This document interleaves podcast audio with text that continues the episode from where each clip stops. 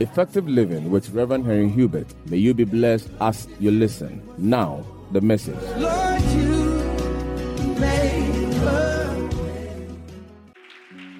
The Lord has been good to us all through the year 2022. Every day of the year, God has been good to us. He preserved our lives, protected us, provided our needs. This year has been a very difficult year, but God has sustained us. Maybe you might not have achieved all you wanted to achieve. You might not have seen all your goals met, but hey, you are alive and you are healthy and you are strong. You are not on a sick bed. There are people who can't get up this morning, you know, even though they want to get up. But you are alive, you are healthy, and you need to be grateful to God for His goodness unto you, for His mercy and His kindness. Can you lift up your voice and put your hands together and say, Thank you, Jesus, thank you, Jesus, thank you, Jesus. Hallelujah. I want to welcome everyone to our Christmas and Thanksgiving service. Today is Christmas Day, and I want to wish everyone a very, very Merry Christmas.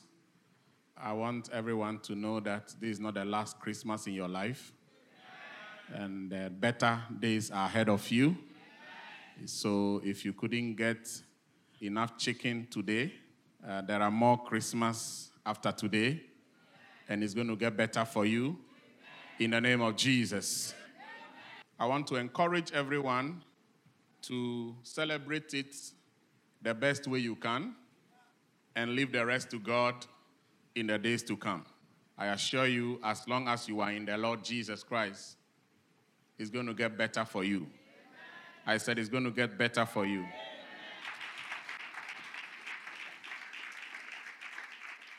We, we thank God for how far He has brought us. We haven't reached where we want to be by now, but God is still a good God. And I believe that as we keep trusting Him, He will take us all the way. And um, it's going to get bigger and better and greater in this church. Amen. And God is going to take us forward. I believe that next year is going to be better. I believe that greater things are ahead of us. And so don't give up. Continue to trust the Lord and continue to wait upon God, and God will see you through. Amen. All right. I want to conclude my teaching that I started last Sunday on celebrating the Savior at Christmas. Celebrating the Savior at Christmas. Um, those of you had the privilege of listening to Dr. Otabil last Sunday, I was very amazed. I have the habit of listening to Dr. Otabil every week after church in the evenings. I listen and I was shocked about what he preached. Um, if I had preached last Sunday, a week after the message, somebody would have said, I copied what he preached and I came to preach. If you listen to what Dr. Otabil preached last Sunday, he preached exactly about the fact that Jesus is God. So, Christmas is not just about having fun and celebrating and eating chicken and jollof and wearing new dresses. There's nothing wrong with wearing new dresses at Christmas. Please, if you have a new dress, wear it at Christmas and don't apologize for it. Yes, there's nothing wrong with eating chicken if you have it. But Christmas goes beyond that. Christmas is not even about celebrating a man who was born and who died to save mankind. Jesus was not just another man who came to die to save us. Christmas is about Jesus, who is God and who had to be born as human in order to save mankind. The important truth that the devil tries to fight, the important truth that the devil tries to frustrate and to hinder, is that important truth that Jesus is God. There are many Christians I have spoken to who can't even tell. I've asked people once in a while, what do you think about Jesus? Is he God? There are Christians who can't look in your face and tell you Jesus is God because they don't even have the understanding. That is why I took my time to teach all the way from last Sunday. The Bible said in the book of 1 Timothy 3:16, which is my key scripture for this teaching, it said, and without controversy. Great is the mystery of godliness. God was manifested in the flesh, justified in the spirit, seen by angels, preached among the Gentiles, believed on in the world, received up in glory.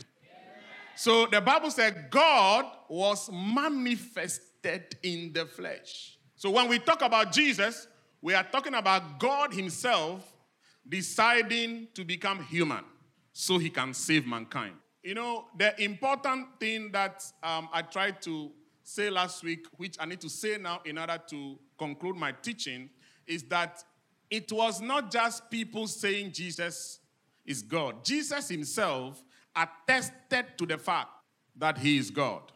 On several occasions, the Jews criticized Jesus for many things. Sometimes they criticized him for working miracles on the Sabbath or for breaking the Sabbath. They criticized him for many things. They criticized him a lot for mingling with sinners. But on no occasion did the Jews decide to stone Jesus, except when he called himself the Son of God. In the book of John, chapter 5, verse 18, therefore the Jews sought. No, no, let's read from verse 17 to understand. John chapter 5, from verse 17. But Jesus answered them, My Father has been working until now, and I have been working. My Father has been working until now, and I also have been working. Verse 18 Therefore, the Jews sought all the more to kill him because he not only broke the Sabbath, but also said that God was his father, making himself equal with God. In Jewish culture, when somebody says, God is my father, it's a very serious thing before the, the Jews because in their culture, being somebody's child is claiming equality with a person. And in the days of the Jews, nobody ever called himself a child of God. Nobody ever called himself a child of God. So when Jesus said, I am the Son of God, you know, many times when we talk about the Father, the Son, and the Holy Spirit, when we talk about the Father, the Son, and the Holy Spirit, we are thinking about the Father as an, a very old person, the Son as a young person, and the Holy Spirit, we can't really tell his age. But you see, God is not human. So when we talk about the Father, age doesn't feature. God is a spirit, He is not human, He is a spirit. So when Jesus said, I'm the Son of God, He was not trying to say the Father is very old, I'm very young. It means totally different in Jewish culture. It simply means I am equal with God, and the Jews hated to hear that. Anytime Jesus called himself the Son of God, they tried to kill him because right from that time, the devil tried to fight this truth. Because it is this truth that makes the difference in the whole of, of man's relationship with God. The truth that Jesus is not that a human being who died to save the world. Because actually, no human being can die to save the world. He called himself the Son of God. And the Jews said, For saying you are the Son of God, you've made yourself equal with God. In John 10 30, Jesus said, I and my Father are one. Then, verse 31, the reactions started again. Then the Jews took up stone again to stone him. And Jesus answered them, Many good works I have shown you from my Father. For which of those works do you stone me? The Jews answered him, say, saying, For a good work we do not stone you, but for blasphemy. And because you being a man, you make yourself God. Yeah. So that has been the real contention from the days of Jesus when he was alive up until now. But from the word of God, we understand that Jesus is God because He is the Word of God that became flesh, that became human. He is the Word of God that took on human form by the miracle of conception in the life of a virgin. Now, why did Jesus, why did God had to come to the earth as human? Was it necessary? Why was it so necessary? In the book of John, chapter um, 14, we, we see an interesting um, story. John chapter 14, from verse 5. Thomas said to him, Lord, we do not know where you are going, and how can we know the way? Jesus said to him, I am the way, the truth, and the life. No one comes to the Father except through me. If you had known me, you would have known my Father also. And from now on, you know him and you have seen him. Philip said unto him, Lord, show us the Father, and it is sufficient for us. Jesus said to him, Have I been with you so long, and yet you have not known me, Philip? He who has seen me has seen the Father. So, how can you say, Show us the Father? So Jesus was trying to make the disciples understand. Jesus was trying to make the disciples know something. Jesus was trying to tell the disciples an important thing. He said, Anytime you see me, you've seen the Father. Jesus, before he left the earth, tried to convince the disciples that he is God, that there is no difference between him and the Father, that they are one. He said, When you see me, you have seen my Father. And when you see my Father, you have seen me. Verse 10, he said, Do you not believe that I am in the Father? And the Father in me, the words that I speak to you, I do not speak on my own authority, but the Father who dwells in me does the works. Jesus said, You cannot separate me from God. We are one and we are together. I in the Father, the Father is in me. Where I am, the Father is there. Where the Father is, I am there. Now, why did Jesus had to come? Why did God had to come in human form to save the world? The answer is in Romans 5 from verse 17. Romans 5 verse 17. It says, For if by one man's offense death reigned through the, the one, much more those who receive abundance of grace and the gift of righteousness will reign in life through the one Jesus Christ. So the Bible said, by one man's offense, death reigned through all mankind. That one man we are talking about is Adam. Sin came into the world through one person. And because sin came through the world through one person, God decided that there must come one person who can deal with that sin and take it out from humanity. Verse 18 says, verse 18, therefore, as through one man's offense, judgment came to all men. Through one man's offense, judgment came to all men, including you and I, through one man's offense, resulting in condemnation. Even through one man's righteous act, the free gift came to all men, resulting in justification of life. Verse 19. For as by one man's disobedience many were made sinners, so also by one man's obedience, many will be made righteous. And so God decided that one person, just as Adam was one person who sinned, and then through him, sin spread into humanity. So one person must pay the price for sin. And that one person must have the ability to have complete innocence. That means the person must be sinless. And through his death and shed blood, salvation will come to mankind. And you know what? No human being on earth could do that because every human being is a sinner. God looked to the whole earth, nobody could do that, so he decided to come himself. God came on earth to save mankind because no human being can save humanity. God looked for anybody he could use to save us, and he couldn't find any. That is why he had to come and die. In the book of First Corinthians, chapter 15, from verse 21, for since by man came death, by man also came the resurrection of the dead. For as in Adam all die, even so in Christ all shall be made alive. Now, listen God wanted badly to save mankind. God wanted badly to save mankind. But you know, couldn't save us by remaining as God. For God to save human beings, He has to become a human, enter our world, be like us in order to save us. Very important principle.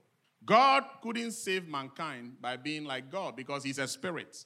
And no spirit is permitted by God's own laws on the earth. No spirit is permitted to operate on earth without a human vessel. I want to say that again. No spirit has the legal permission to do any work on earth without using a human being. That's why even demons, for the devil to do anything in this church, he must enter somebody. For the devil to do anything in this community, he has to possess somebody. The devil is a spirit being. He cannot do anything anywhere without human vessels. That is why even demons love to possess people, because that is the only legal means by which they could work. Even God Himself cannot do anything on earth without using people. But when it came to salvation, there is no human being qualified for God to use to save us. Because God is a spirit. So God had to come in the form of a human being to be at our level so that he can qualify to stand in our place. You know, you cannot replace somebody unless you are at the person's level. Let me say that again. You cannot replace anybody in anything unless you are at the person's level. For instance, if your child is in uh, class six and he's he fell sick on the day he, they were going to write an exams. Can you go and say, I want to take his place and write? Why? Because you and your child, you are not at the same level. Even if they will permit somebody to write their exams, it shouldn't be you. It should be somebody at his class, at his level. Do you agree with me? For God to take our place and die on the cross, he had to reduce himself to our level as humans. In the book of Philippians, chapter 2, from verse 9, Philippians 2 from verse 9. We'll read from verse 6. He said, Who being in the form of God did not consider it robbery to be equal with God, but made himself of no reputation, taking the form of a bond servant and coming in the likeness of man. And being found in appearance as a man, he humbled himself and became obedient to the point of death even the death of the cross. So, verse 6 says that Jesus, I want us to read the verse 6 in Amplified Version. It said, Who, although existed in the form and unchanging essence of God as one with Him, possessing the fullness of all the divine attributes, the entire nature of deity. He did not regard equality with God a thing to be grasped or asserted as if he did not already possess it or was afraid of losing it. Sometimes when you read the scripture in the original language, it's more loaded than the translation in English because if they have to put in everything original language, the Bible will be much bigger than what we have. So most Bible translations try to simplify the scripture in original language so it can be readable and, uh, and understandable. This is what the Bible said that Jesus, even though he is God and he had all the full attributes of God, he possessed all the uh, divine abilities as God, he did not allow that to hinder him from fulfilling his purpose of bringing salvation to mankind. Verse 7 says that he emptied himself without renouncing or diminishing his deity but only temporarily giving up the outward expression of divine equality and rightful dignity by assuming the form of a bond servant, being made in the likeness of man. He became completely human, but was without sin, being fully God and fully man. He humbled himself and became a human being. And yet, at that time he became human, he did not renounce his deity he was fully God and fully human. Because the Bible said that Jesus was the full expression, the physical expression of God Himself.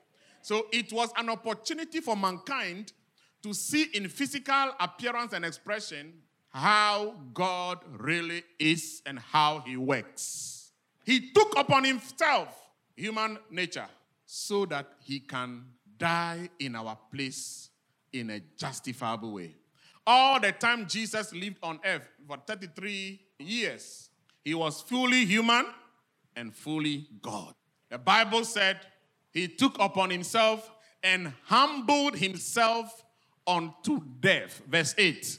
And after he was found in terms of his outward appearance as a man, as a human being, for a divinely appointed time, he humbled himself by becoming obedient to the Father to the point of death, even death on the cross.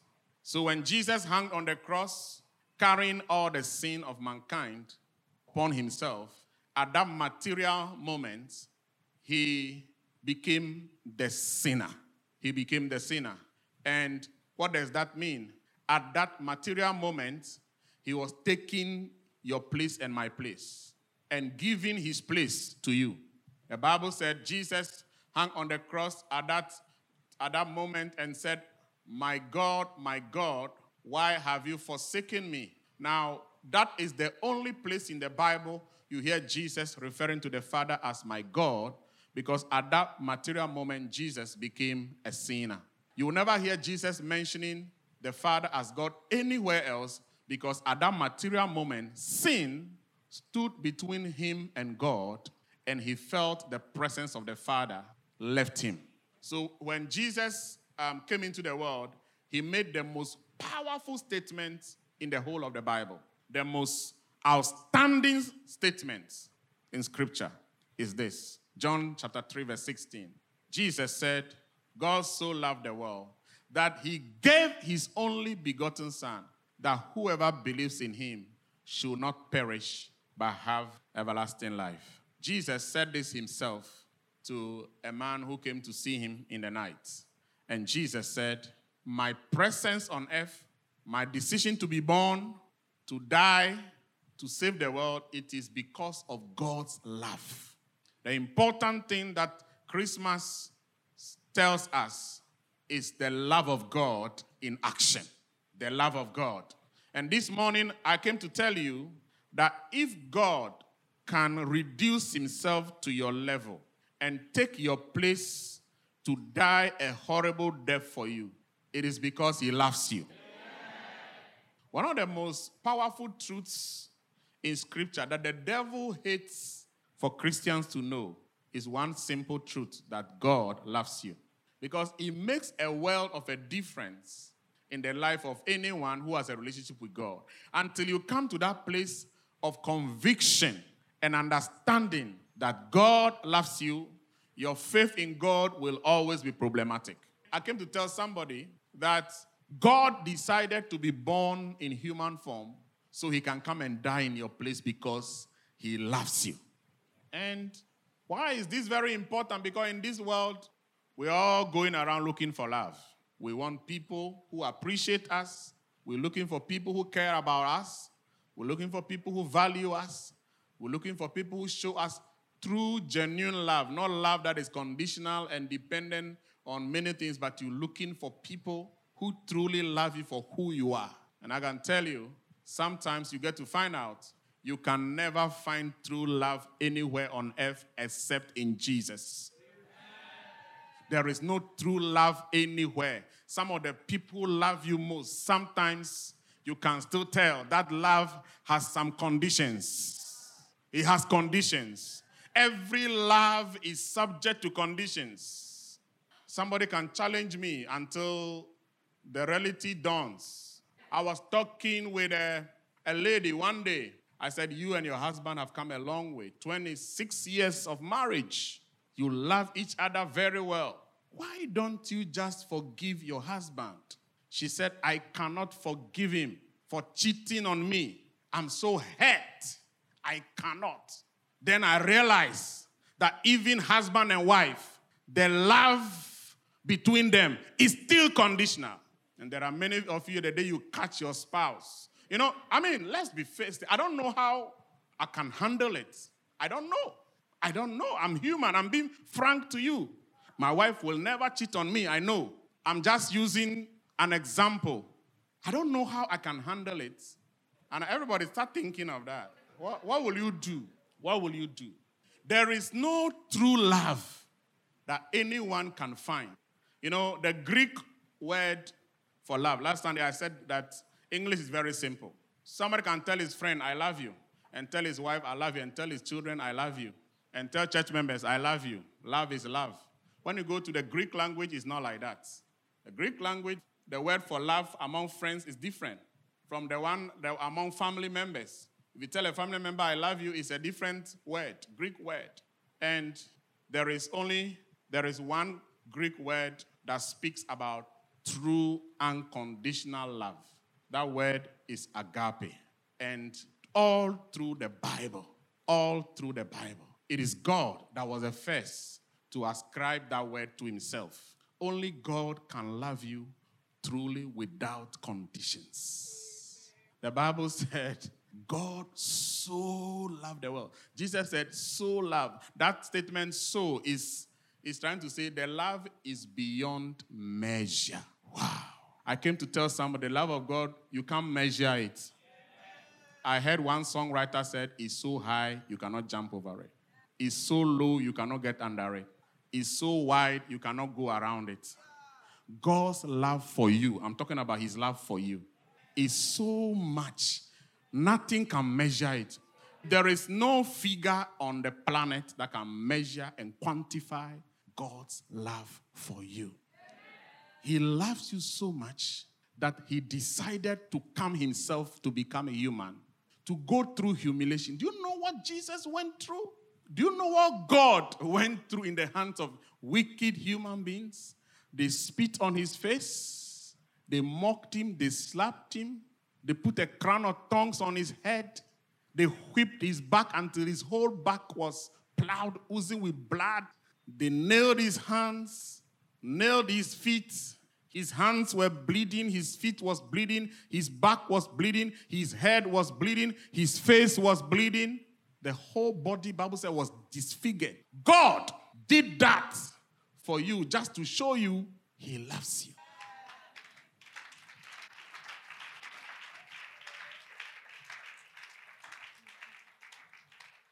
Many times I've heard people thinking, oh God, if you don't give me a husband, you don't love me. If you don't give me a wife, God, if you don't give me a car this year, then you don't love me. If you are waiting to have money before you know God loves you, you are completely mistaken. In fact, you don't understand the gospel. Romans 5 8 said that when you were an unbeliever, living an ungodly life, doing all wickedness and sinning and doing all the evil things. Some of you, I can't talk about the things you did. Too much. Let's not go there. I've come to realize when self righteous people become born again, they are proud because they don't really understand the love of God and the grace of God. But when you have been in the world, like I did, and Jesus saves you, you understand. So God demonstrates his own love towards the in the while we were still sinners. See, God didn't start loving you the day you gave your life to Jesus. he loved you all the way when you were even a sinner getting yourself into idol worship, everything you did, he still loved you. He loves you. Because, do you know why? Because his love for you is not conditional. He's not conditional. His love for you is sacrificial. It's sacrificial. And he did that to show you that he loves you. You know, if there's one desire God has from all believers today, is for every one of them to wake up every day knowing God loves me. Can you put your right hand on your chest and say it loudly? Let the devil hear it and be mad. Say, God loves me. It doesn't matter what happens. It doesn't matter where I am. It doesn't matter my situation. He still loves me. It doesn't matter what I do wrong. He still loves me. Turn to your neighbor and tell him, I don't know how you think about me, but God loves me dearly.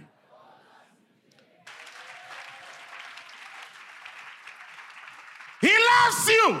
I said, He loves you. He loves you. He loves you. He loves you.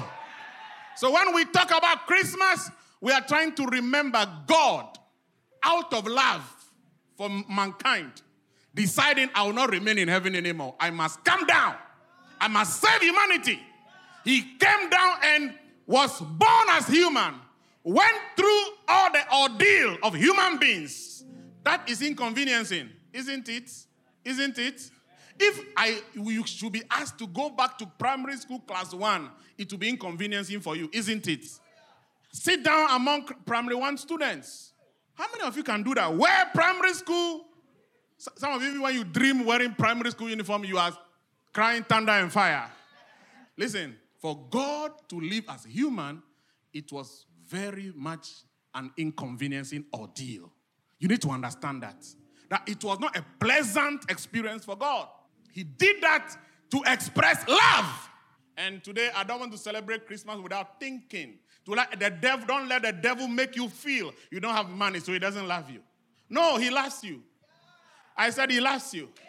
And if you understand that he loves you, you can believe God for every financial limitation in your life to become a temporary experience. That's what the Bible says faith works by love. You can never exercise your faith until you first believe that God loves you. If you believe that He loves you, you can go to Him anytime by yourself without an intermediary. You don't need a prophet to come and tell you God is going to bless you. Once you are convinced He loves you, if God loves you, He will not leave you the way you are. Oh, ah, I thought, I thought, I thought somebody would have heard that. If God loves you, if God loves you, how many of you love people and you don't care about them?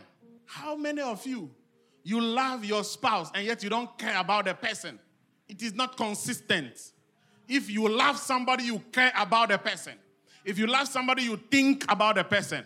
If you love somebody, you want to be with the person. If you love somebody, you wish the person well. If you love somebody, you want the best for the person. And if God loves me, then He's always thinking about me. And He's always want to be with me. And He always want the best for me. And if God loves me, I don't care who doesn't love me. If God loves me, the ruler of the universe, the creator of heaven and earth, the almighty God, he loves me. That is enough. I said, that is enough. I came to announce to somebody, God loves you, and that is enough. Stop running after people, trying to please them so that they can love you. You don't need all that. You don't need all that. I said, you don't need all that. You have Jesus in your life. God loves you, and that is all that matters. And if he loves you, he's thinking about you. He cares about you. He wishes you well. He wants the best for you. I see God about to bless somebody here. In the name of Jesus. In the name of Jesus. I prophesy over your life that in the next one year, God is about to show you His kindness, His goodness, His blessing, His mercy, His grace in every area of your life. Oh, I came to announce to somebody He loves you. Somebody shout and say, He loves me. I don't, it doesn't matter where I am, He loves me. Somebody asked me, So why does God heal people? Because He loves you. Why does God prosper people? Because He loves you. Why does God protect you? Do you know how many things God delivered you from this year? Hello? Somebody came to me recently telling me some terrible dream. I said, once a while, we all need to have some terrible dreams. Do you know why you have terrible dreams? God wants to just show you the thing that should have happened to you by now, if not for Him with you, saving you and delivering you. It is only when you can't see that you think God doesn't care about you. If you know how many things he took you out for, and he didn't do it because he just loves to do it, he did it because of his love for you. For Jesus. Close with John chapter 14. John 14, verse 23. Very, very powerful statement. And Jesus answered and said, Listen to what Jesus said. He said, If anyone loves me, he will keep my word, and my Father will love him, and we will come to him and make our home with him. Do you know that the day Jesus comes into your life, it is God Himself that has come to live in you? That is why the Bible says, Greater is He that is in you. When the Bible says, Greater is He that is in you, He's talking about God Himself. The reason why the devil can't stop you, he can't stand you, he can't fight you. You know why? Because there's someone in, his, in you. His name is God.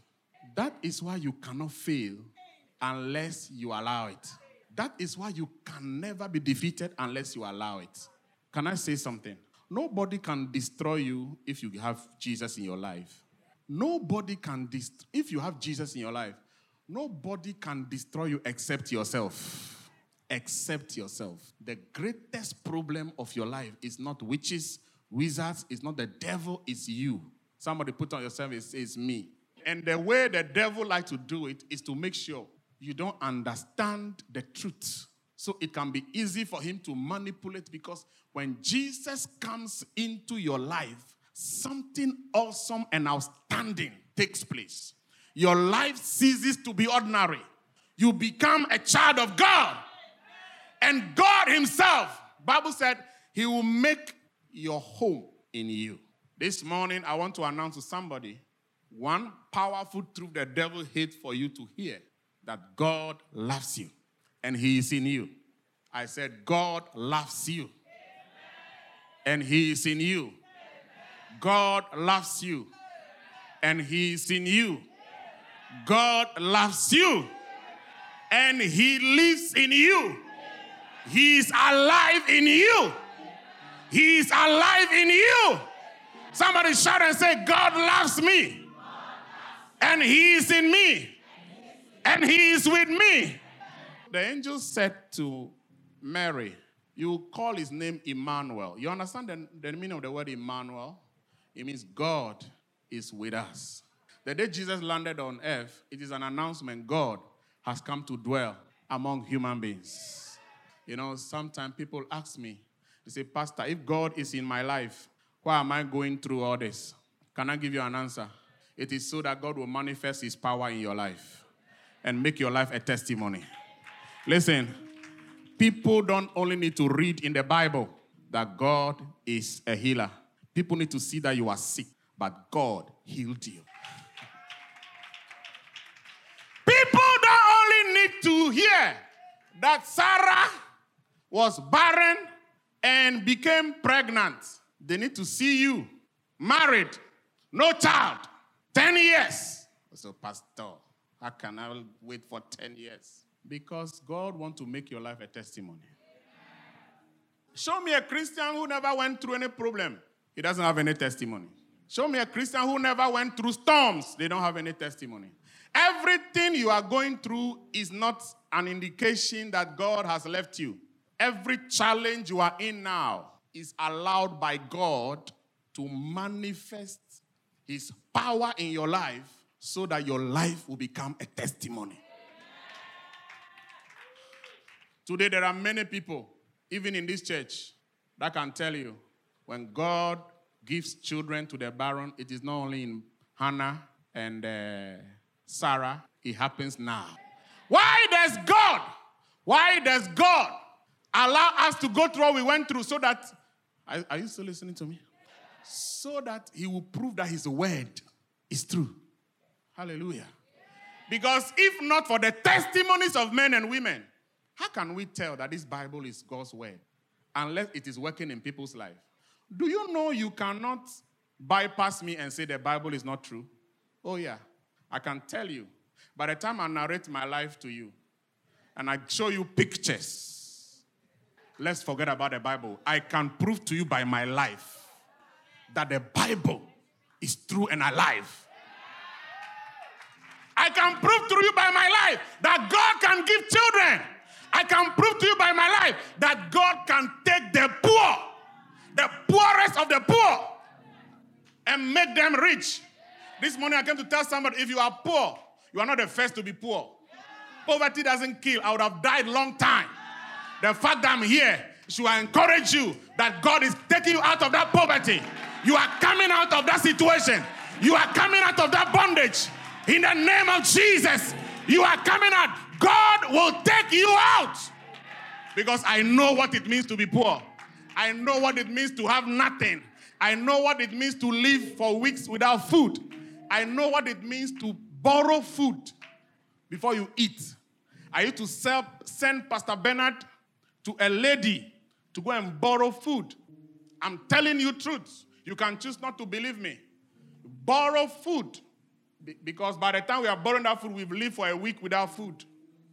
God was still with me. I said, I knew God was still with me because I, even at that time, He was showing me everything that is happening in my life now and more that is yet to happen. What God didn't do for me, He cannot do it through me. If He didn't take me out of poverty, I can't pray for you now for Him to take you out of poverty. That's why I like the drama. I like the drama. Did you remember the drama? Uh-huh. Some of you, if you knew the testimony of your life that is in progress, about to manifest, you will wake up every day. That is what my Bible said in everything. I'm closing with that. First Thessalonians 5 19. In everything. I said, in everything. In everything. He said, Lord, he said, the whole of this year, nothing good has happened in my life. I came to tell you, in everything. He didn't say only in good times. He didn't say only in good times. He didn't say only in bad times. He said, Pastor, I was sacked from job. You are not the first to be sacked. We've all been sacked. If you are sacked, it doesn't mean you are useless. Oh, can I preach to somebody? If you are sacked, it doesn't mean you are useless. Oh, sometimes it means where you are, you are too big for that place. Walk out of that place, chest out. Tell your family, I've been sacked. But because of Jesus, there is hope for me. Because I promise you, next year by this time, what you are complaining about now, I know that I know that I know that because of Jesus, you will not be complaining about that anymore. In the name of Jesus. In everything. This morning, we want to thank God for 2022. We're going to thank Him in everything because we know He's working together for my good. In everything. You lost your job. Stand up today and thank Him. Somebody betrayed you and dumped you. Thank the Lord. For all you know, He's not the right person for you. Today, I want somebody here. If you are uh, you are sad because somebody left you, this is Christmas. Be happy because I see somebody better coming your way. Stop crying about people who don't even deserve you. People don't deserve you. People too small for you. Listen, it's not the devil drive people away from us. Sometimes God drive people away from us. Because you are so blind. You are so blind. You can't see your future. We've all been there before. I used to visit a man of God in MF Estate, 2006, when I came to Accra. I used to visit a man of God in MF Estate. His name is Prophet Diallo. If any prophet had told me 2006 that today I'll be living in MF Estate, I would have vowed it's a lie. Do you know why? Because it was so bad. And anytime I stood there, I said, wow, this place is nice. Some of you, there are things God won't even tell me to tell you, but you will never believe it. But even though you don't believe it, God is going to make it happen in your life. Oh, yeah. God is going to make it happen in your life. There are things God will never tell you, He will never even show you. Because the situation now is so bad that you all you want is survivor. And because of survivor, you run after some people. And then they're looking down on you and treating you like you are trash. And then you are still crying when they are leaving you. This is Christmas. I'm preaching to somebody. Listen, listen. People leave good people too. Can I say that again? People leave good people. If somebody left, it's not because you are bad. Even the baby is saying amen. If your marriage failed, I have news for you. That's not the end of the road. That failed marriage is not the end of the road. In everything, thank the Lord because you will marry again to a better person. The devil is a liar. Huh. Sometimes bad people leave us so that good people will come. Bad people leave godly people so that good people will come. Whatever the enemy stole, God is about to restore. In everything. I don't know what situation you are in. Maybe after service today, you don't have what to eat. I've been there before. I've been there after Christmas. I preach powerful. No money, no food. I preach powerful. But today, by the grace of God, food is not a prayer topic for me. God will change your story. God will change your situation because He loves you, He cares about you, He's thinking about you, and He wants the best for you. Put your hand together and rise up to your feet. Today is an opportunity for us to thank God for 2022. Gratitude is the seed you sow to get more. If you can't thank God for 2022, I can assure you that your 2023 is not guaranteed. Ingratitude closes doors for more to happen. Ten people were healed by Jesus.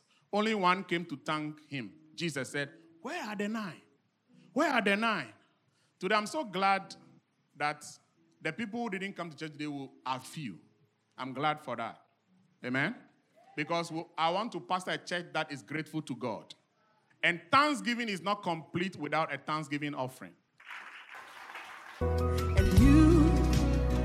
Hope you've been blessed by today's message. You can contact Reverend Hubert on 030 340 7970 or 024 Remain blessed.